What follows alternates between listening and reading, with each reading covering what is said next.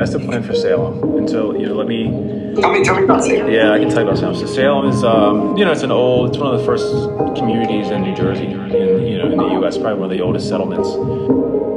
And, you know, grew, it grew into a working class farm community. Um, so Salem County is very rural Salem is the county seat, so the you know courthouse is there, the jail is there. The you know it was sort of the big city in that in that county. The county probably has twenty thousand people in it. Salem is about forty-five minutes south of Philly, two hours south of New York, two and a half hours north of DC, and an hour fifteen minutes north of Baltimore.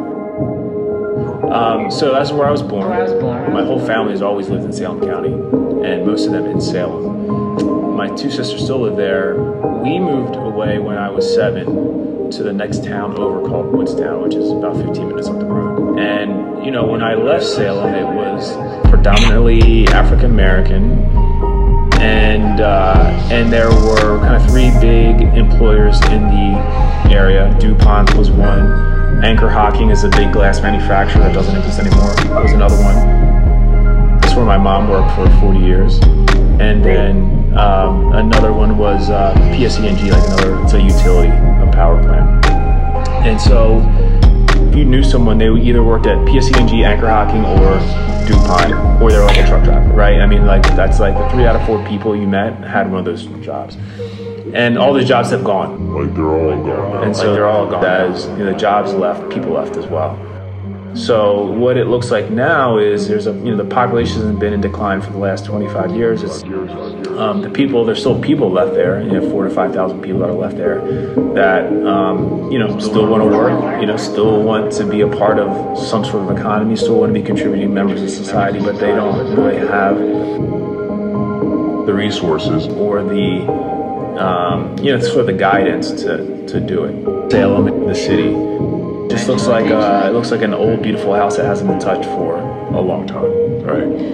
And with a little energy, a little thought, innovation, um, I think it would be very easy to start to rejuvenate the city.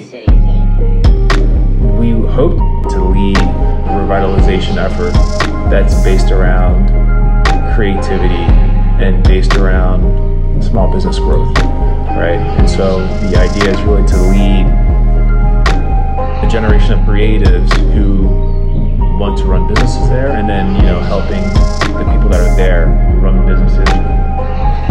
I think there's an opportunity here to build the coolest small town where you really just have this creative ecosystem of people that are contributing to you know kind of the rebuild and revitalization and um, you know putting cool ideas out in the real world. There's some really cool, interesting, fun ways we can go about it, and I think ultimately, you know, what we create is sort of a, you know, a creative innovation engine that looks a lot like a design firm, where we're using Salem as the, the canvas and collaborating with creatives and entrepreneurs to use that canvas to build whatever they want in real time. So if you are a forward-thinking urban planner or architect or uh, any kind of designer or artist an idea that you want to put into the world, like what a great lab to do that in. What a great place to come and, you know, help build a sustainable city for the future,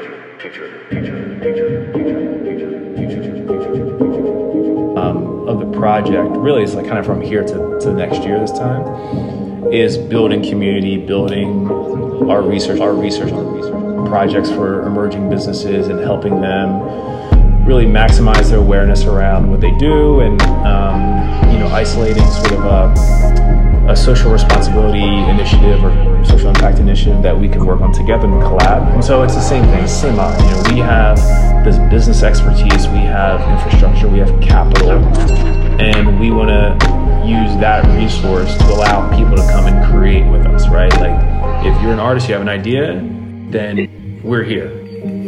We're here. We're here. We're here. We're here. We're here. We're here. That's the plan for sale.